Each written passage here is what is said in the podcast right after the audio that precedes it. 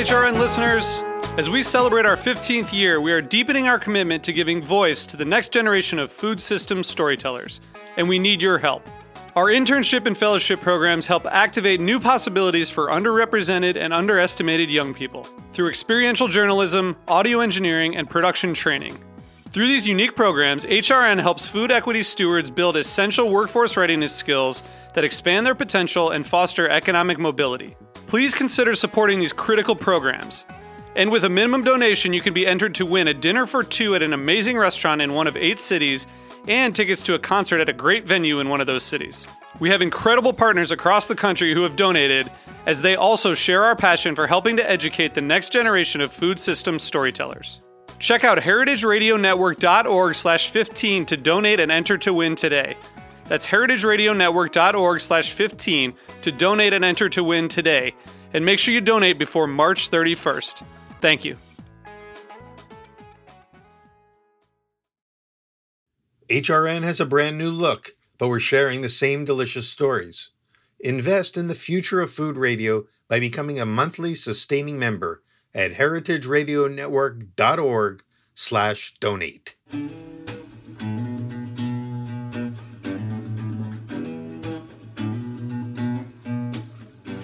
Welcome to Pizza Quest. I'm Peter Reinhart, a man on a never ending search for the perfect pizza. This show is the audio version of the Pizza Talk YouTube series where I engage in interesting conversations with some of the country's greatest pizza makers and other artisans. Thanks for joining me on this quest.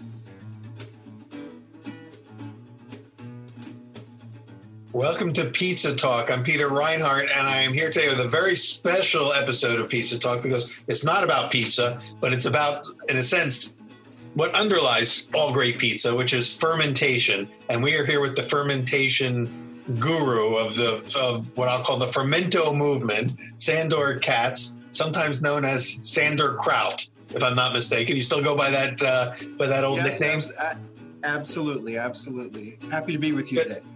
It's great to have you. I've been looking forward to this for a long time because you are the answer man for me when it comes to anything having to do with fermentation. And those of us who make pizza doughs, of course, and dough know that that's a, a small part of the fermentation world. And uh, and your book, The Art of Fermentation, which is your your more recent book, and I think of The Art of Fermentation as uh, sort of the Bible of fermentation. But you wrote an earlier book called Wild Fermentation, which is like maybe almost 20 years ago 17 18 years ago which when it came out was called the bible of fermentation. So which one's the real bible here?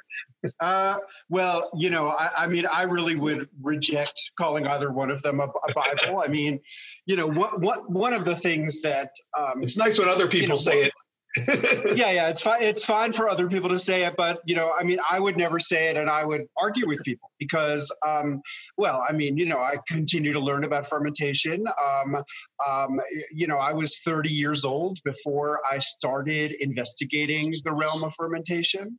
Um, and um, you know, fermentation is almost an infinite realm of human cultural experience and wisdom. So, Yeah. um, you know, I, I am just constantly learning um, about different fermentation processes that I did knew nothing about, or um, you know, new aspects of fermentation processes that I've been working with for uh, for, for for many years, and um, you know, so I, I am fully aware and have tried to really state outright in my books that, that they're not comprehensive at all. You know, Mhm. they're they're you know they're my attempt to share some of what I have been able to learn with other people and try to make fermentation more accessible and less intimidating for people. But you know, I have an ongoing learning curve, and um, you know, anyone who gets deeply involved, whether it's with um, you know um, um, uh, uh, uh, baking and sourdough and and you know learning how to work with you know that aspect of fermentation, or you know that's the only not the only aspect of fermentation involved in a pizza, whether it's cheese making, um, you know wh- whether it's you know curing meats um, um, you know in every in, in every realm of fermentation the you know the process will become your teacher and you know you will keep on learning things and i would imagine that you know even you with your sort of you know decades and decades of experience um, um, as a baker uh, you know feel like you develop more nuanced understandings of it as time goes on. So um, so uh, you know I'm, I'm, I'm happy i'm happy that my my books have been able to sort of demystify things for people and um, you know make this process accessible and not scary for people. But um, you know I, I am fully aware that you know my books are not comprehensive and um, you know that they're imperfect and um, and um, I'm always learning new things, which is part well, of. I think that that's why they are so popular. Is that they that they do demystify something that for many people did seem so mysterious and so intimidating, and maybe even for some people fearful because the you know they we don't think of uh, fermenting bread dough is necessarily something that's scary, but but when you talk about fermenting, you know, cabbage and fermenting vegetables and fermenting fruits and fermenting everything else, or cheeses or meats, uh, you know, we get into these realms where it seems like there's always these few people that know how to do it, and then there's the rest of us who we get to eat it, but we don't know how to do it, but we want to know how, and but we're afraid and we don't know where to start. And that's, I think, you know, one of the great services and why your books are working for people is that you you make it accessible and you, and you give them a, a ramp into the superhighway of this huge category of fermentation.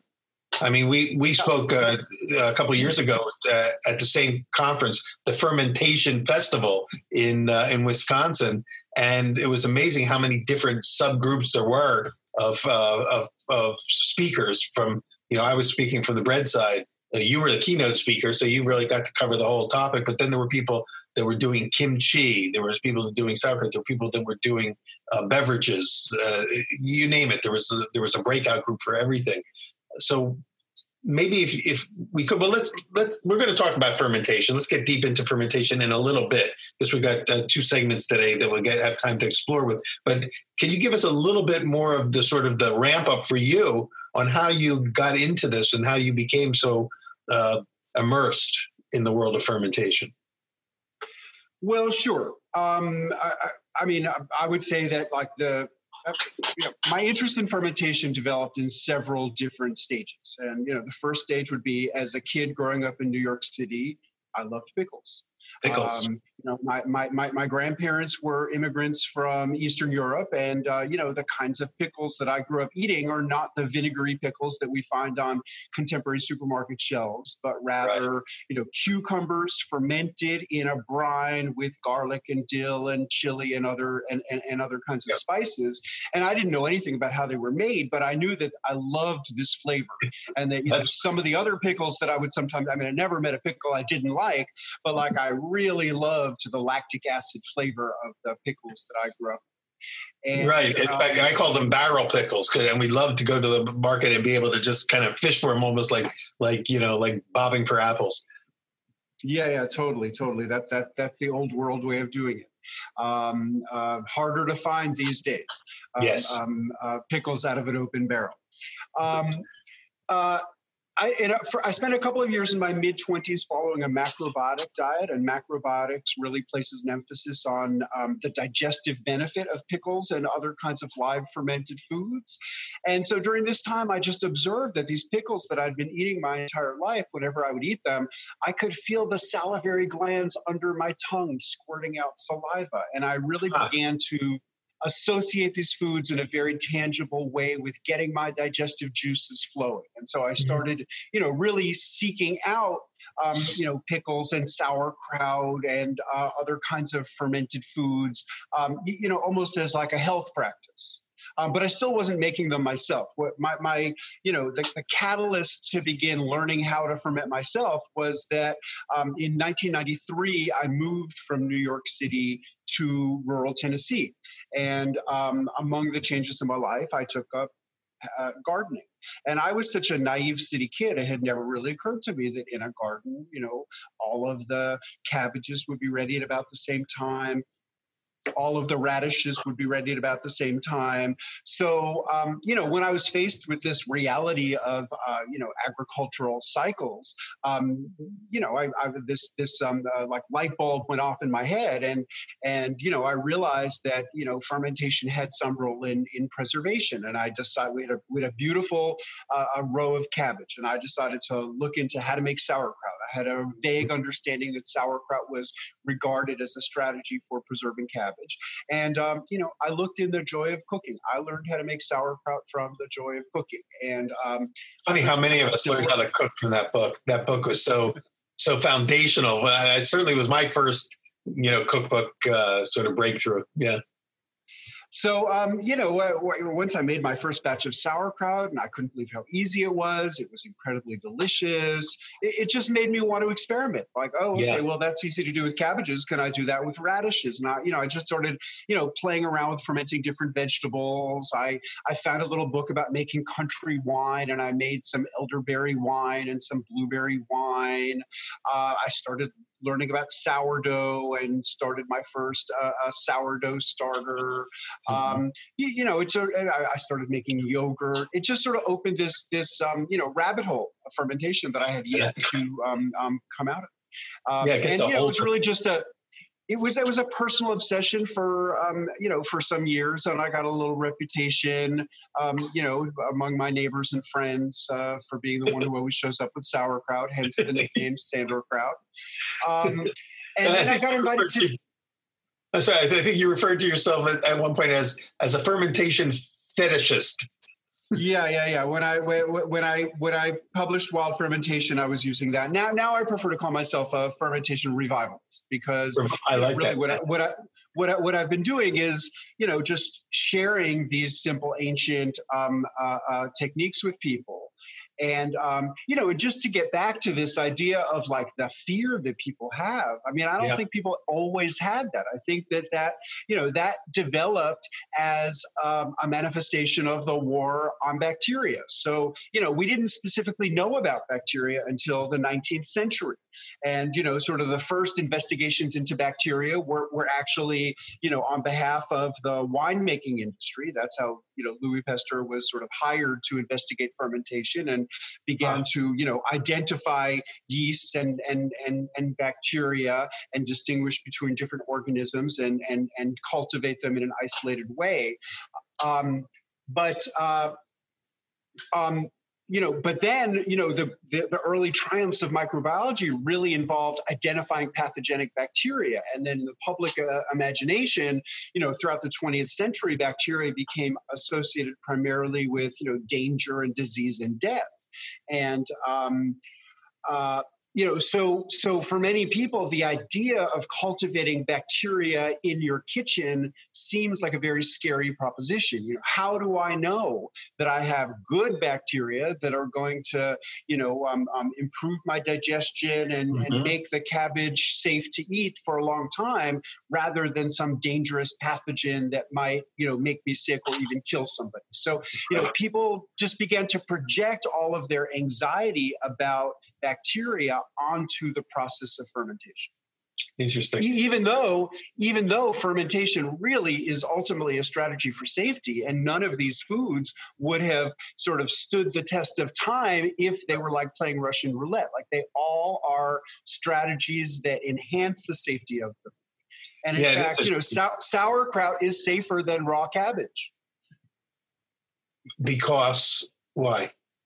Well, I mean, we read every year about um, um, uh, uh, uh, food poisoning outbreaks related to raw vegetables. In the last few weeks, it's been red onions. Uh, you know, one year it was cabbage, one year it was lettuce, one year it right. was tomatoes. Like clearly, there is a possibility of raw vegetables, you know, being um, um, contaminated by some pathogenic bacteria. Generally, the story is a factory farm uphill, manure washes down over the vegetables um, and ends up in the food supply, making people sick. But if you were to take those red onions, you know, chop them up, salt them, get them submerged under their juices, lactic acid bacteria will dominate every single time over the incidental pathogens. And uh, as they acidify the environment what's you know what's so elegant and convenient about this strategy for food safety is that you know the, the the, the lactic acid bacteria are going to dominate every time and as they acidify the environment they will destroy the pathogens. None of the known pathogens can tolerate an acidic environment. So so basically if e. coli is the bad guy uh, the, in, during the fermentation process e. coli is dominated by these other what we'll call the good bacteria uh, and they essentially wipe them out and make the food safe well, I mean, it's more that the lactic acid bacteria, and I try to shy away from calling bacteria good or bad. I don't yeah. really think that we know enough to um, um, categorize them in that way. But the lactic acid bacteria dominate every time, and th- it's not that they kill the salmonella or, or the, the, the coliform bacteria. It's that they produce acids. So they change the environment to uh, something that those other bacteria can't tolerate. Interesting. Okay. Okay, that gives me a, a, better picture. So yeah, so because I, always think of it as sort of like the good guys duking it out with the bad guys, and and and the good guys dominate and win. But it's actually because they create, and this is part, I guess, of fermentation that, uh, and because a lot of our audience are bread bakers and pizza makers, and and so they think of it from the dough side. It's it's really about creating conditions that uh, that eventually result in certain kind of flavors, but ultimately also uh, in in uh, a cleaner food in, in that sense. Well, I mean, everything um, about fermentation is about creating selective environments. And so, um, you know, everything we could possibly eat, every grain of wheat, every cabbage, every soybean, every grape, you know, is populated by elaborate communities of organisms. And, um, you know, what will develop really depends almost entirely on environment. And so, um, you know, for, for instance, in fermenting vegetables, like generally the environmental imperative is to get the vegetables submerged. If you leave a bowl of cabbage loosely shredded in a bowl, it's not going to turn into sauerkraut and molds are going to develop. And we've all seen these molds when we left like half of a cabbage in the drawer in the refrigerator for right. a, a, week, you know, it develops this sort of dark, um, slightly fuzzy mold that you just mm-hmm. slice off and use the rest of the cabbage. But if you leave a bowl of cabbage loosely shredded, that will develop on all of the cut surfaces. And in hot, humid weather, it could turn into a like a cloud of mold that could reduce the cabbage to a puddle of slime that bears no resemblance to delicious, crunchy sauerkraut.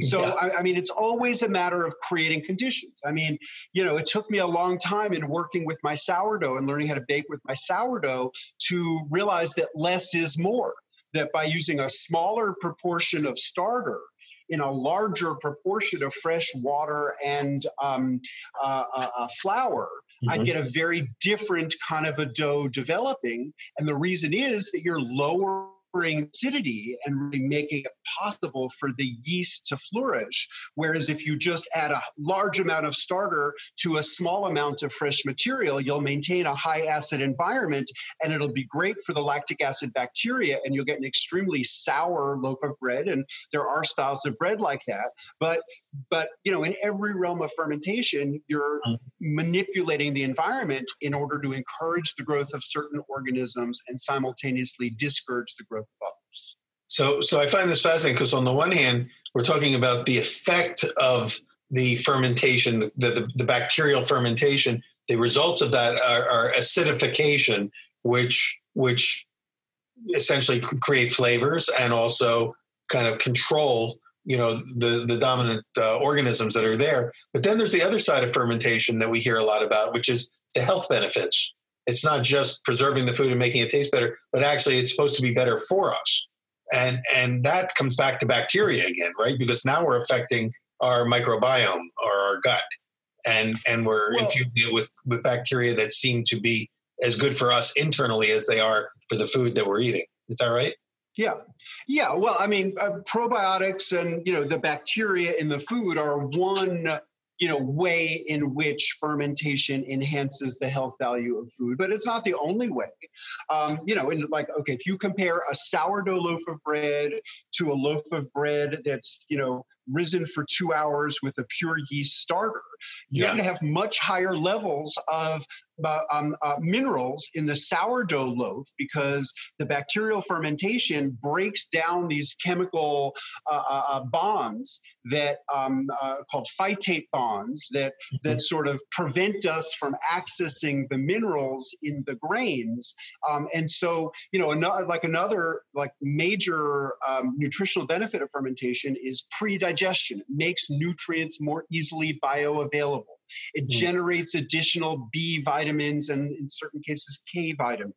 It generates these, you know, unique byproducts like, you know, sauerkraut. Other fermented vegetables have these compounds called isothiocyanates that are regarded as anti-carcinogenic and they develop as a metabolic byproduct during the fermentation. So, I mean, the probiotics are really important. And, you know, I mean, you know, for all of us who grew up in the 20th century, you know, we never heard a, a, like a good word about bacteria. Nobody ever suggested that there were benefits to bacteria. But you know, I think you know, science and medicine are are are you know really coming to regard you know that that the trillion bacteria each of us is host to are you know incredibly important to our um, um, you know how our body regulates itself and to all of the systems of our bodies, including our brain chemistry. And so you know, there's a growing recognition recognition that you know the diminished biodiversity that we all have because of exposure to chemicals and because of our lower fiber diets mm-hmm. is diminishing our health and you know probiotics as well as prebiotics, which are um, uh, you know fibers uh, um, and other kinds of nutrients that take the entire length of our digestion to break down and therefore feed the bacteria of our large intestines. Um, um you know that, that these can really be enhancements to our, our health and and you know eating bacteria rich foods can help to you know, restore lost biodiversity and potentially improve digestion, immune function, and you know many other aspects of our um, uh, well-being. This opens up like a, a, whole realm of questions for me. Like, but going back first to the sourdough, one is so this would explain your your description of what's going on in the sourdough, and especially that breakdown of the phytic acids or the the fight the phytics that are preventing us from absorbing the nutrition in it would would help to explain why sourdough bread has be, started to become again re-realized, revitalized as as a, a healthier way or a better way of, of eating bread. Right, makes it. I mean that that's one aspect. I think another aspect is that bacterial fermentation breaks down gluten. So a well fermented loaf is just going to have less gluten. I mean, if you have celiac disease, it's not going to make it zero gluten. And, you know, from a baker's perspective, like you need some of the gluten to, you know, give the dough its uh, uh, cohesiveness. Yeah. Um, but, but, um, you know, from, from a health standpoint, with so many people having, you know, reactions to gluten, you know, it seems like, you know, the, the perfect storm of, you know, wheat breeding to enhance uh, gluten and, um, um, you know, using pure yeast and leaving out the bacteria that breaks down some of the gluten, you know, have led, eh, you know, and probably the diminished biodiversity in our gut, uh, uh, which has diminished many people's ability to, to, to break down gluten on their own, you know, have just created this huge, um, uh, uh broad crisis of, uh, of gluten intolerance. And, you know, well fermented bread just has less gluten than um, uh, uh, uh, bread that's fermented just by yeast. I mean, in terms of sourdough, I think everything is superior about sourdough bread. I mean, it has, you know, it has more flavor complexity. It stays fresh for longer. Um, you know, it has, you know, like like you know, better nutrition. Um, I mean, everything's better about it. Like the only thing is, it takes longer, and we live in a world where time is money, um, yep. and it takes more. It takes more experience. It takes more training. It's easier to make bread with a packet of yeast than than maintaining a store and and it's been uh, kind of revolutionary in the bread baking community uh, over the last few years. Uh, in fact, I have a spread symposium that I put on every year at Johnson and Wales, and the catchphrase of the symposium is is because the the the, subject we we discuss is the future of bread. Because very often you hear comments like bread is dead, you know, and bread's the enemy and all this other stuff. So the, the, the, the exploration is the future of bread. And the catchphrase is that the future of bread lies in its past, which means, mm. again, going back to those earlier fermentation models before commercial yeast came along that made things go a lot faster. So that helps explain that, I think, a lot. Um, well, I, I, think a lot of a lot of people just imagine sourdough as some, you know, sort of, you know, um, you know, foofy subset of bread. But you know, until uh, uh, you know some point in the early 20th century, like all bread was sourdough bread. I mean, not, you know, not that that was the only technique that people used, but sourdough yeah. in the sense of natural leavening by a broader community of organisms. Singular yes. microorganisms were invented by Louis Pasteur. Um, you know, he's the first person who ever isolated yeast and any other kind of organism. Um, and um, you know the, all traditional fermentations of every kind, not, not only of bread but of beer, of wine. Uh, you know every tradition of fermentation involves mixed communities of organisms because that's how microorganisms exist. You know on all the food substrates that we ferment is as these communities that include yeasts but also include bacteria and they can work synergistically very well together yeah, this is um, you know it's exciting, Kat. It's exciting to even think about these ideas. And and and again, when you connect the dots and you go, so Pasteur was a hero for saving millions and millions of lives because he was able to, through pasteurization, so to speak, that grew out of his work, uh, destroy maybe organisms that were hurting people. And at the same time, the other side of that coin was was that it, it sent us down a path of, as you say, single single organism fermentations and that like for instance raw milk cheese is clearly superior to pasteurized milk cheese because it, for the same reasons you said the, the, the the community of organisms creating these more complex flavors and and ultimately really taking care of their own taking care of making the food safe as opposed to what Pasteur was fighting against was making the food that was dangerous. Maybe maybe milk that was laying around that, that people were drinking that had been contaminated by the wrong you know the wrong kind of organisms so let, let, me just say one. Let me say one thing about that because yeah. you know, I mean, yeah. Pasteur, like Pasteur never applied this process to milk. I mean, he developed this this process for winemaking. You know, it was a way to sort of kill the you know indigenous organisms of the of the grape juice and then seed it with this sort of selected uh, uh, uh one. I mean, you know, historically, milk was not a problem milk became a problem as a result of industrialization and more and more people in less and less space, more and more cows uh, uh, in less and less space. And, and so once you take cows off of pasture, they cannot possibly stay healthy. And so, you know, it's in the late 19th and early 20th century that you start seeing these big problems with the milk supply. And yeah, pasteurization was a great salvage protocol, but, you know, there's nothing intrinsically dangerous about raw milk. If you have, you know, raw milk, milk from cows that have adequate access to to pasture or goats or sheep yeah. you know it's just it's not a safety issue at all. And when that milk gets old it becomes acidic. It's dominated by lactic acid bacteria. It becomes you know fermented sour milk. We have a word in english clabbered milk. That's just because nobody had a refrigerator until the 20th century. That's right. just milk that sat on the counter for a few days and began to uh, acidify well, this is this as we say a huge subject and a fascinating one for me. Let's take a little break here. When we come back, uh, Sandor, if you would show us maybe some of the little projects you've got going, some of the various uh, uh, foods that you've been fermenting. Maybe we'll talk a little bit about them. Maybe give a few tips to our viewers on how they might be able to get into all of this themselves if they're not already doing it. Uh, some of them may be already making kombucha. Everybody who's watching has probably made bread and bread dough, but now we're seeing that that's just the tip of the iceberg of what fermentation is all about. So, uh, for those of you who are watching, come back for part two of our conversation with Sandor Katz uh, or Sandor Kraut, uh, the, the, the, fermentation master that uh, is opening up kind of a whole world of understanding for us today. We'll see you back on part two with Sandor on Pizza Talk. Stick around for more Pizza Quest after a word from our sponsor.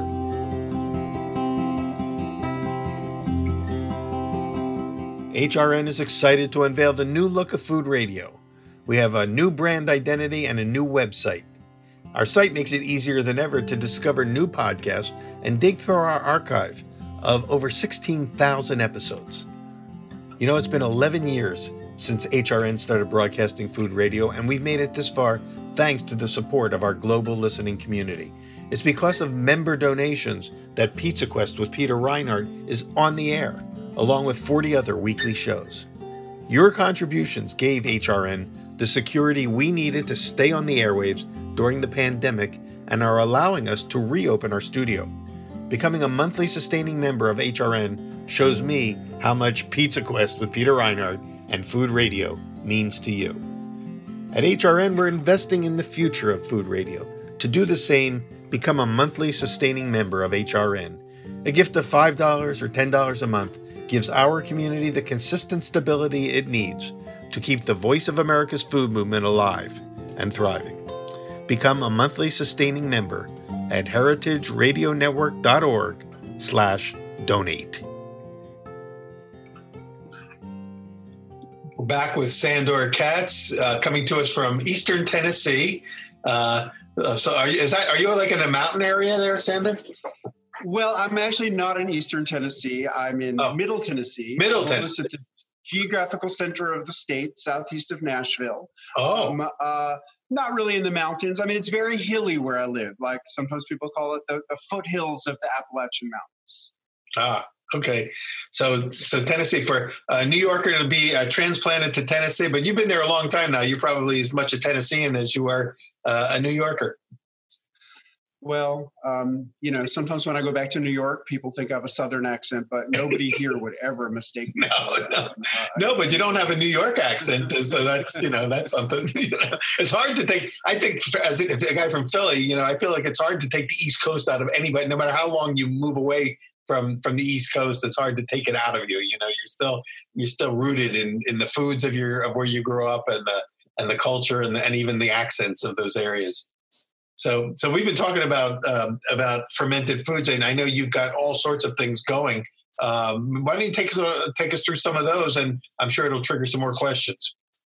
Well, sure. Okay. So, I mean, first of all, I have to say that um, I, I have been having just a bumper crop, crop of cucumbers this Wow. year. Wow. And, um, you know, these are the, you know, the classic uh, garlic dills that, uh, that, that I grew up with. And uh, I've been eating a lot of them this summer. Um, and then I've also been making the, this like cucumber kimchi.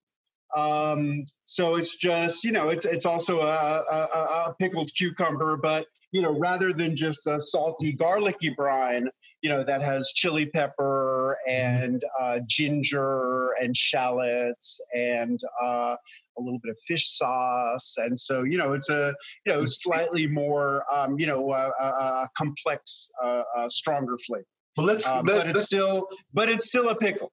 it's a pickle. So, but let's talk about the uh, the the first one you held up. Uh, it seemed, at least on the screen, that there it was kind of a, a cloudyish brine. Is that anything that Yeah, sure. that normal, and is that is that anything to be concerned about? Uh, no, that's inevitable.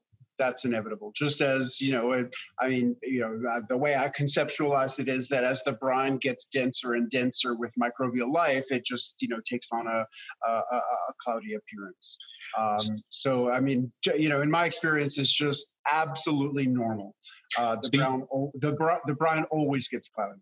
Okay, but you fill so you filled the jar up with with cucumbers, added water, enough water to cover, and then salt or a salty. Well, uh, okay, so so okay, you'll notice that in addition to cucumbers, you can see grape leaves there.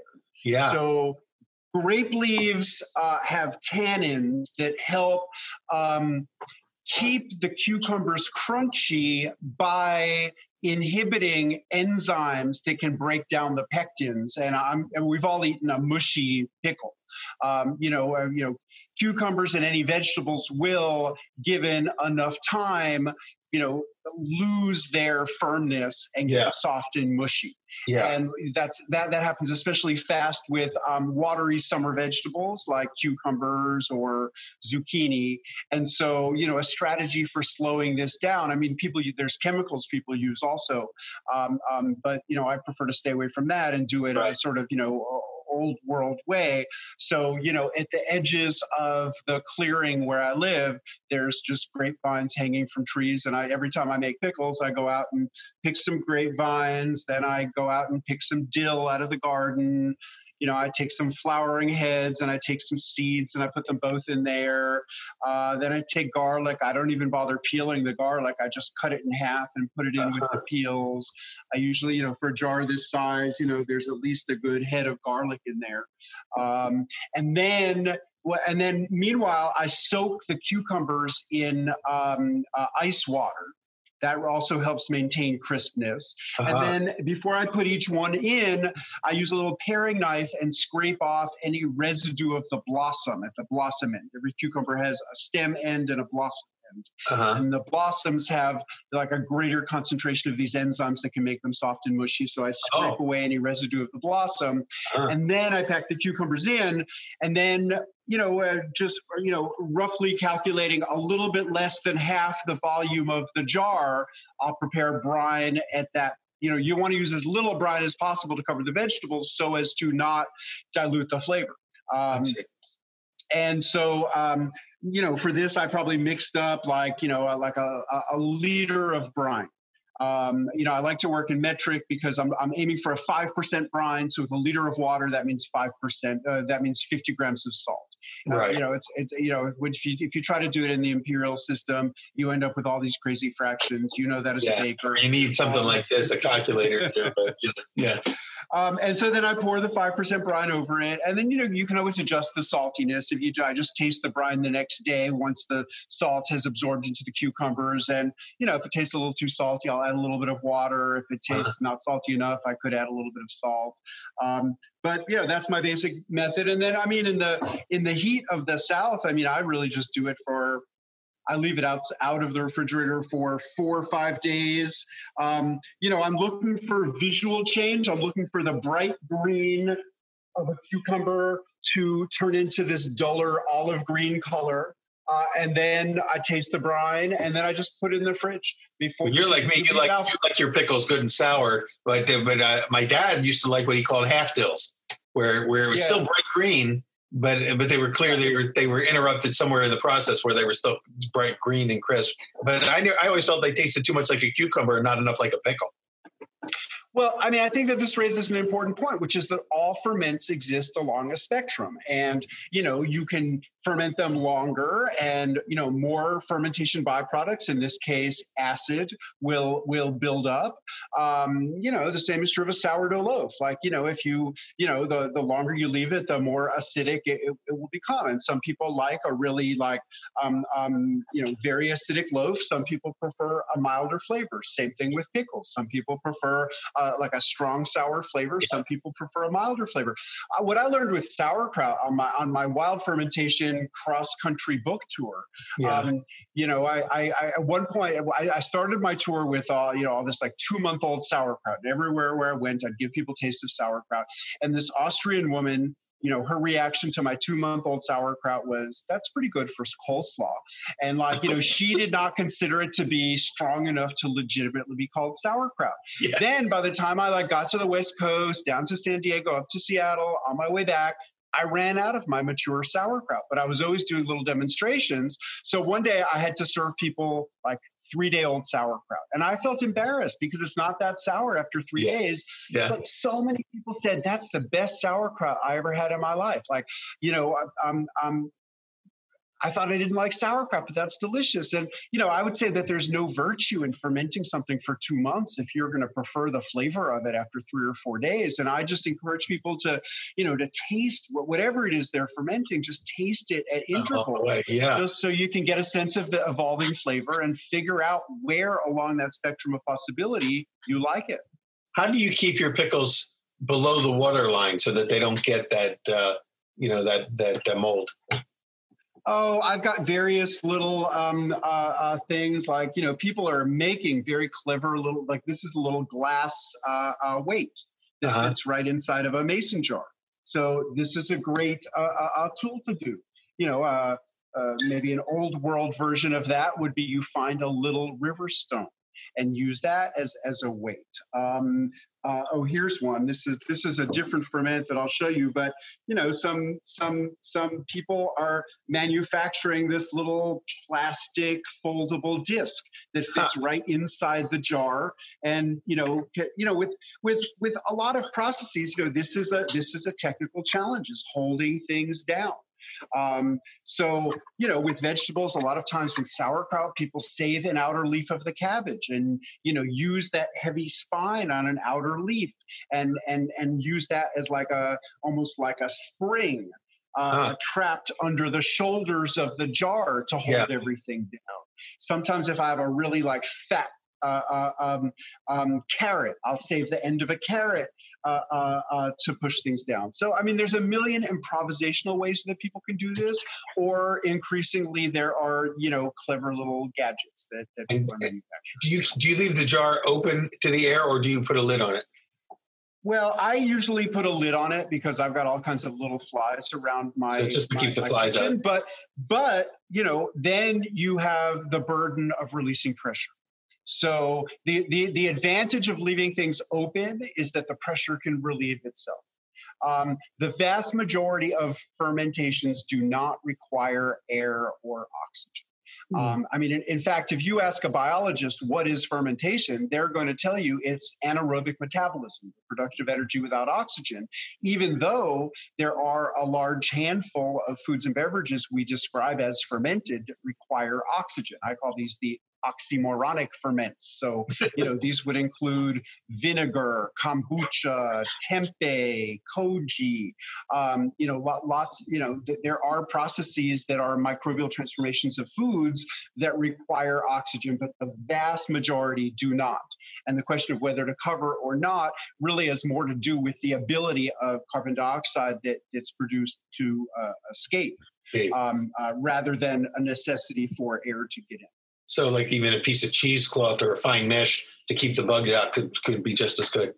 As long as yeah, you keep. Or sometimes I'll put a sometimes I'll put a lid on loosely, like so I won't tighten it, and that way the pressure can get out. But even a loose lid sitting on top of a jar will generally keep the flies out. I used to make pickles uh, when I lived in Northern California, uh, in in in pretty in like five gallon tubs, you know, and I would put plates to try to hold the water. But every once in a while, I noticed there would be some white what looked like a white mold floating to the top. Uh, did that if I skim those out, the uh, my my solution's not contaminated. Is it from those molds? Yeah, no, no, no worry. I mean, it's more or less inevitable. Um, um, so, uh, you know, the whole idea of getting vegetables submerged is to protect them from oxygen but there's always a surface that's in contact with the oxygen, except in certain very cleverly engineered systems, which are all, you know, relatively, um, um, you know, new. And a lot of those systems, I mean, anytime you open it up to look, smell, taste, you're letting the oxygen back in and defeating the purpose of your clever engineering. Right. So, um, like, you, you don't have to worry about it. Um, yeah. Um, I, you know, I had a hilarious experience. Um, I, I, traveled to China uh, uh, four years ago with a Chinese American friend and her mother who lives in Hong Kong. Um, um, and uh, you know, we were trying to learn about Chinese fermentation, and uh, we visited. We were learning about this amazing um, um, Sichuanese condiment called doubanjiang. Um, which I have been making. It's uh, broad beans fermented with um, chili peppers. Um, Oh. And, um, and and we were like visiting the chef of this like 500 seat restaurant that that's in the town where the doubanjiang is made and features all doubanjiang uh, uh, um, delicacies. And he had a pickle shack behind his restaurant. He wanted to show us his fermenting long beans, and he had all these big like you know 100 liter clay crocks, and but none of them had labels on them. And so he's opening up all these crocks and looking to see which one has the long beans, and they all have like white growth on, on top of them. Now, you know, a chef of a giant restaurant in the US, even if they had that, they would not let people videotape that. They, they, they right. don't want people to see the, the funk.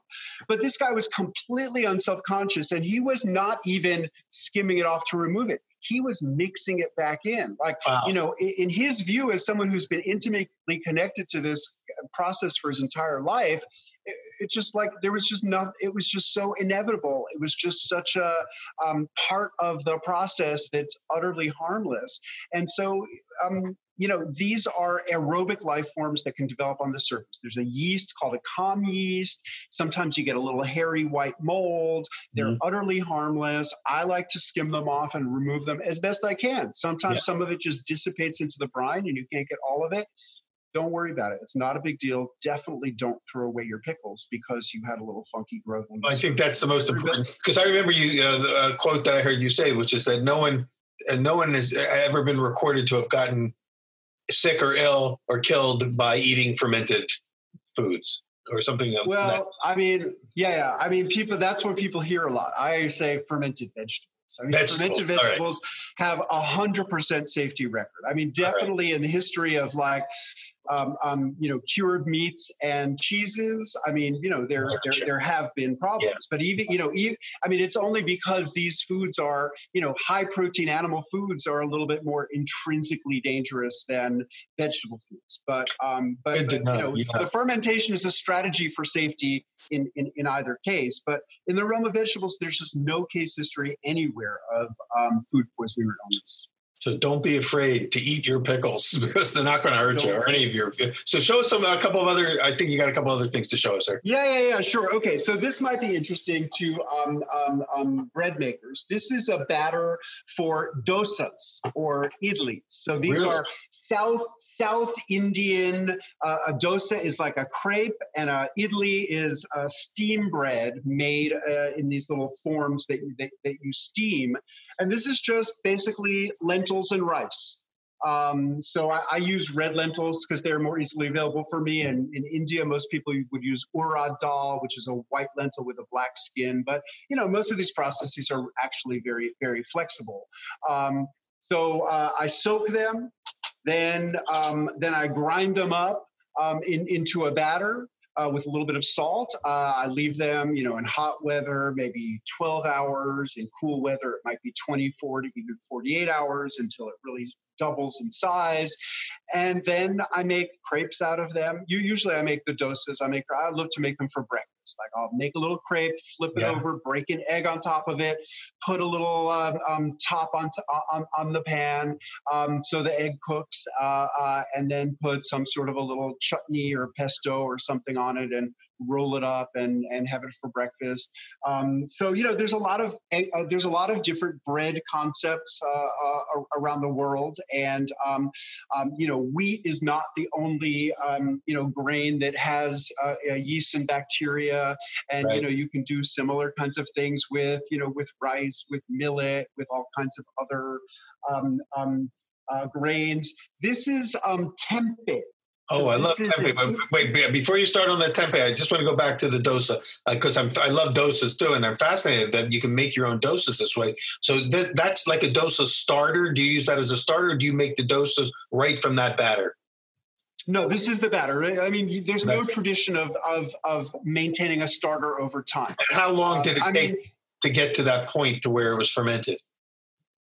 A couple days. I mean, the whole thing, the whole like no, no, the whole thing was 24 hours in the summer. Oh you know, oh, okay. warm weather in the summer. So I I I, I started soaking uh, uh, in the morning. Um, in the afternoon, I took the soaked ingredients and I ground them down into a batter. Added a little bit of salt to that. Put it in the jar, um, and then. Uh, in the morning, I made some dosas. So it really just like fermented maybe for like 14 minutes. Sorry, nighttime I don't know why that's happening, but my my phone just has a mind of its own. This is the, the Zoom world we're in. Um, so, uh, so that's cool. So now, can that also be used as a seed? Let's say, as a, for a sourdough, if you want to add it to us to flour and water, and use it as a seed to, to start a sourdough culture. I mean, you could try it. I mean, I, have I've never I've never done that. I mean, just thinking about the, I don't know. I mean, it's I mean, it's bacteria. Similar, uh, it's a similar community of organisms. So yeah, yeah I don't see I don't see any um uh, uh, problem. All right, well that's going on my list of things to try right away.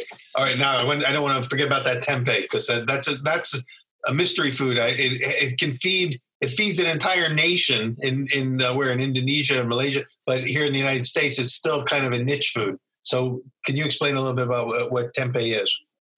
Yeah, sure. So, I mean, traditionally, tempeh is made from soybeans, and um, you know, basically, the soybeans are are uh, uh, soaked, and the the primary, the first fermentation is the soaking. Lactic acid bacteria develops, and that sort of you know gives you know helps protect the soybeans. Then you um, uh, uh, generally split them to so that the skins will fall off of them um, and you'll have more surface area.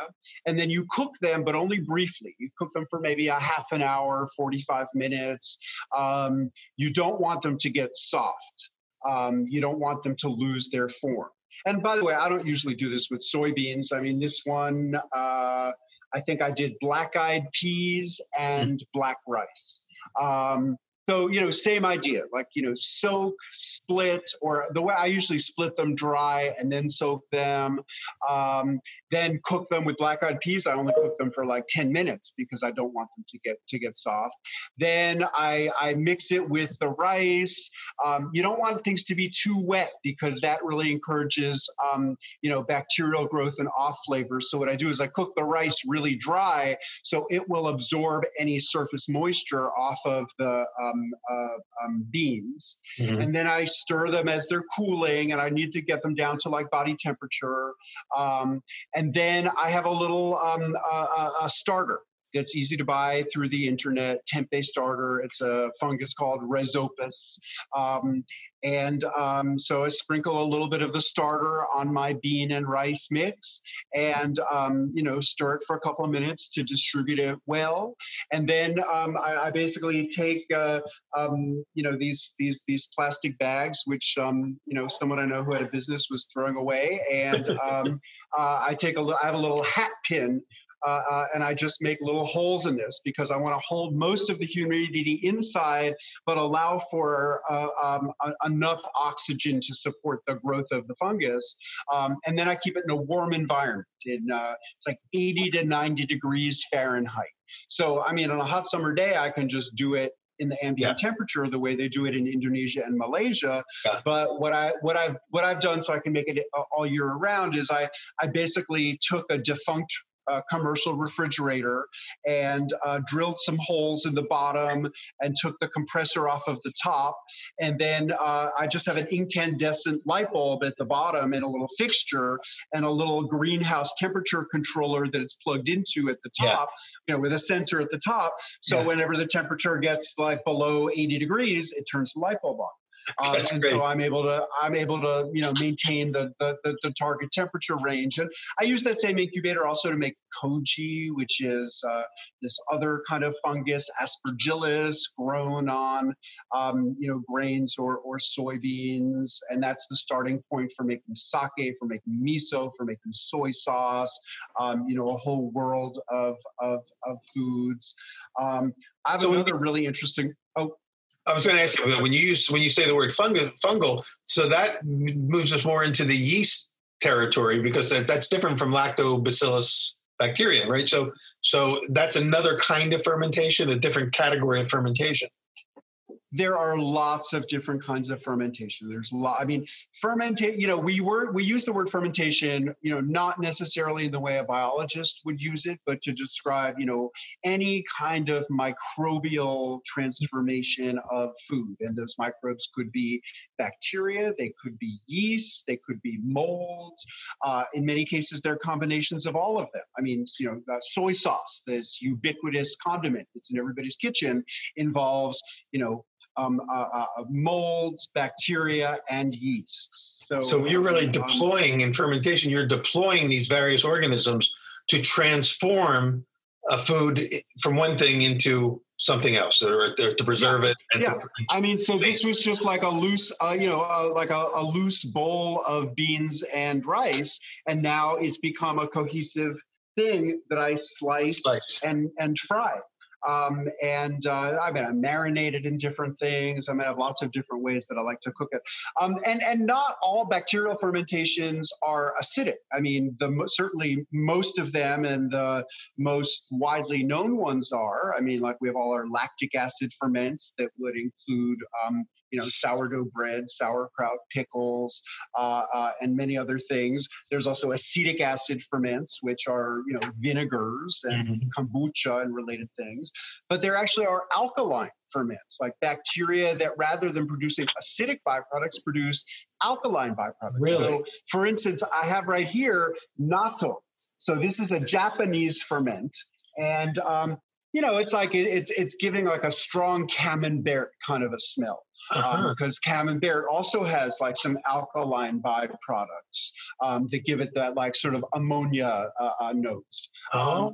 but but but this also creates like a slimy coating on the beans. Uh-huh. Um, uh-huh. So can you see any of these like little strings yeah. that are developing? Yeah, they're coming okay. through. Yeah. So so, um, you know, this is um, uh, uh, something that I've really come to love the flavor of. I mean, the first time I tried it, I did not love the flavor of it, but you know, I I just like I saw some other people taking such pleasure in it that I, like I I gave it another try and another, and now it has really become uh, like a regular feature uh, uh, in my kitchen. And and but this is one that that sort of um, you know uh, produces an alkaline byproduct rather than an acidic byproduct very interesting because that that would be an acquired taste for most of us who tend to prefer things on the acidic side. Well, I mean, a lot of ferments are, you know, I mean, yeah. Coffee, which is fermented, is an acquired taste. Beer, which is fermented, is an acquired taste. I mean, a lot of the flavors of ferment. I mean, I, I mean, camembert cheese is an yeah. acquired taste. So, I mean, you know, that that's something that's true, sort of across cultures so, with fermentation. So, staying with the cheese category, so camemberts and bries, the cheeses that have that white mold coating around it. That's an alkaline uh, uh, micro my, alkaline forming micro. Sure, and even if you get a white mold growing on your sauerkraut, like you know the like the only danger with that is if you let it grow for a long time, it can consume some of the acids and make a more alkaline ah. uh, uh, ferment.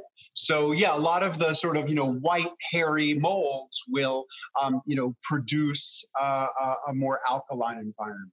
Well, well, just I'm kicking in a little bit of uh, baking kitchen baking science. When you get alkaline and acid together in, in, a liquid form, they usually they usually neutralize and form carbon dioxide. Is is that kind of what what would happen if the the, the the alkaline mold starts to interact with the acid medium? No, it's it's more that it's consuming lactic acid. I see. Um, so it's not, it's not so much a reaction. It's not like you know baking soda and um, you know buttermilk. It's, yeah. It's uh, yeah. I, interesting. It's like, yeah, uh, your mind can just spin off in a million directions with this, which I can see because all the different kinds of products that you're fermenting uh, and, and, the many ways in which you're fermenting them is just, it can become a, a passion. It can become a, uh, obsession almost. You know. Let me show you one more kind of okay. you know vaguely bread related one. Love okay? it. So, um, so I, I'm I'm working on a new book. You know, as long as I'm at home and can't, you know, my life for the last 15 years has been a ton of traveling. I've I've yeah. taught in like 25 countries. I've done a lot of international traveling as well as domestic traveling, and obviously right now I'm not. But I'm writing a book that's like a you know fermentation travelogue book about different things I've seen and learned about, and so I'm doing a lot of like you know trying to refine my processes and like you know get a little bit more nuanced in some of these things. But this is um, cassava um, uh, uh, yuca so um, um, in Ecuador, I tried something called uh, uh, yuca podrida, which translates as basically rotten cassava. Um, and there's a, a, lot of traditions around the world where people ferment their cassava. Ah. But this is just like I peeled the cassava, uh, I cut it into chunks, and it's underwater. And uh, I started this two days ago. Um, I changed the water yesterday. After we're done with this, I'm going to change the water again.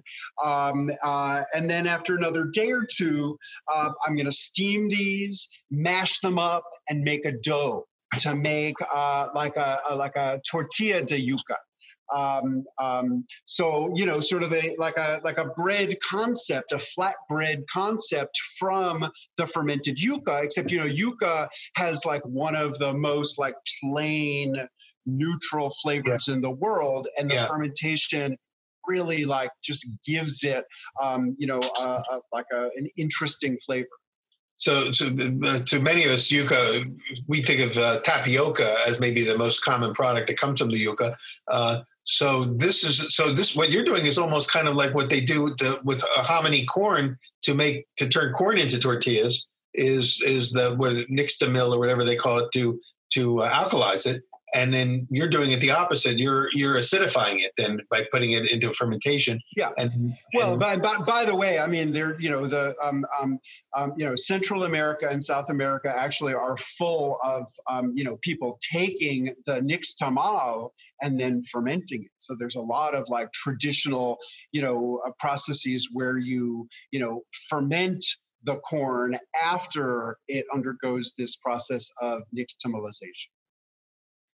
Wow. Well, you know, people uh, in the in the, the foodie community is always asking the question. Oh, we've seen so much. What's next? Is there something else? You know, I've already, I've done this one. Now I want to move on to the next thing. And you can also you can see the the future of foods is lies in the past because these traditional techniques are now. You know, you hear about something like this and you go, I can't wait to try something made from that since I haven't.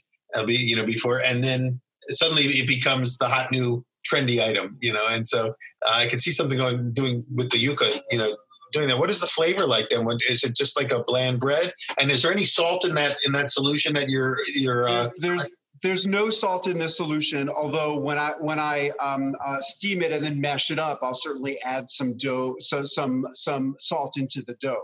Because I heard you say at a recent uh, symposium that uh, that salt's not really necessary for to to uh, ferment the cucumbers or the sauerkraut. It's just more for flavor. It's not because it protects the product well, or what. Well, I mean, um, you know, I, I, mean, I would hate to eat the cucumbers fermented without salt personally, yeah. because yeah. they would turn into mush. Because salt slows down those enzymes that I was talking about earlier. So it's, it's I'm really connected. just saying that salt yeah. is not absolutely essential. It's not it's not it's not the thing standing between, you know, you and something becoming dangerous to eat. Um, I get it. Um, but it has a lot of it has a lot of benefits. Um, so in this I mean, case, there's even, there's even some health gurus out there telling people that they get sort of uh, you know better probiotics from their their their sauerkraut if they don't use any salt. Um, I mean, lactic acid bacteria, which are the primary probiotics uh, uh, in sauerkraut, definitely can tolerate salt. So I, I mean, I I absolutely disagree with this, but you know there are people making salt-free sauerkraut. There was a brand called Rejuvenative Foods out of Santa Cruz, California, for decades that was marketing nationally a salt-free sauerkraut that wasn't very good, but um, but, it, but, it, wasn't making people sick. Um, they sold it on the health claim, yeah.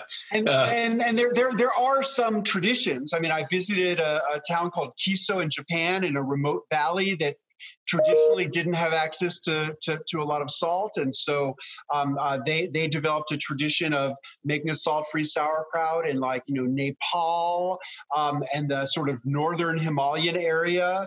They have traditions of fermenting without salt, but then they dry the vegetables for preservation. Like without salt, it becomes very hard to preserve things for long periods of time. Not that they'll become dangerous, but that they'll That's become right. mushy and unappealing. They'll decompose. But in the case of the yucca, you want to mash it anyway, so it doesn't. You're not trying to keep it crisp, so you don't really need the salt. And also, I'm only doing this for a few days. Um, uh-huh. You know, I'm not. This isn't a long-term uh, uh, fermentation. One thing, I, okay, but, you know, before before we cut out, I, I, I want to just say that you know people sometimes talk about fermentation as you know a strategy for food preservation, and and it is. It, it can be. But not every fermentation is for preservation. I mean, nobody's ever fermented wheat to preserve it. I mean, wheat preserves best if you just keep wheat berries or or even flour. You know, once you add water, you know, you're you're you're beginning a dynamic process. And so, you know, grains and beans are never fermented in order to preserve them. They're they're fermented for flavor, for digestibility, for lightness and rising. I mean, there's a million other reasons that they're enhanced by the fermentation, but it's never to preserve them. Well, this I, we could talk. I could talk about this all day with you because I would never get tired of hearing, uh, you know, your wisdom. But this is we're scratching the surface of this huge category called fermentation, uh, and the the growing fermento community out there knows, you know, what you're talking about because they've been following you. The art of fermentation, an in-depth explanation of essential concepts and processes, is the the more recent of your two books. The the original book that came out 17, 18 years ago, Wild Fermentation, The Flavor, Nutrition, and Craft of Live Culture Foods are the two books that kind of put you on the fermentation map and got you all over the world. And I'm really looking forward to reading your. Uh, sounds like this next one's going to be more of a memoir, so to speak, a travel a travelogue of your. Well, of I actually have two books coming out. I have one that's actually coming out in October. Oh, It's called Fermentation as Metaphor.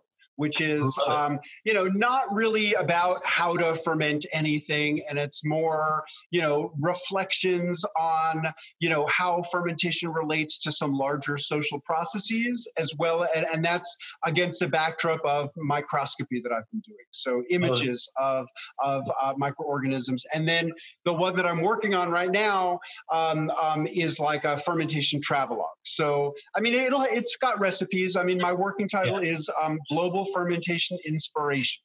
Um, it's very impressionistic. It's just like the things I happen to have stumbled upon and learned about. Um, but uh, I have lots of photos, lots of recipes. I hope that um, people will enjoy that. I'm sure they will. I know publishers, you know, uh, especially when you get a reputation for for owning a category, they want you to stay in that category. They don't want you to break out, and so they always want recipes because if you've used recipes once, then you always have to have recipes. Uh, I've done the same with bread. Bread. I've written about bread as metaphor. That's my that's been my theme, and that's why I love hearing the fermentation as metaphor because we're kind of uh, we're now we're running parallel tracks here, and so the, these worlds will converge. Uh, but every time I try to write a book about uh, about uh, metaphor, the the publisher always says, "Make sure you put in recipes. We've got to have so many recipes because people want to, they want to make things from the book as well." So anyway, it's exciting. Uh, thank you so much for sharing all your knowledge and showing us some really cool foods. Uh, and uh, you know, we'll just stay in touch. Hopefully, we can get you back as we continue this series of interviews uh, when the book comes out. After the book comes out, maybe we can get you back to talk more about specifically, you know, what's in that book. So, Sandor Katz, thank you for being uh, on Pizza Talk today. Even though we didn't talk about pizza, we really did. We talked about what what is the foundation of any great pizza, which is the fermented dough underneath it. So, thanks so much, and uh, thank you all for joining us on Pizza Talk. We'll see you on the next episode. Thanks, Peter. It's a pleasure. My pleasure. Pizza Quest is powered by Simplecast. Thanks for listening to Heritage Radio Network, food radio supported by you. For our freshest content, subscribe to our newsletter. Enter your email at the bottom of our website, heritageradionetwork.org, and connect with us on Instagram and Twitter at heritage underscore radio. You can also find us at facebook.com slash heritage radio network. Heritage Radio Network is a nonprofit organization driving conversations to make the world a better, fairer, and more delicious place. And we couldn't do it without support from listeners like you. Want to be a part of the food world's most innovative community? Subscribe to the shows you like, tell your friends, and please join the HRN family by becoming a member. Thanks for listening.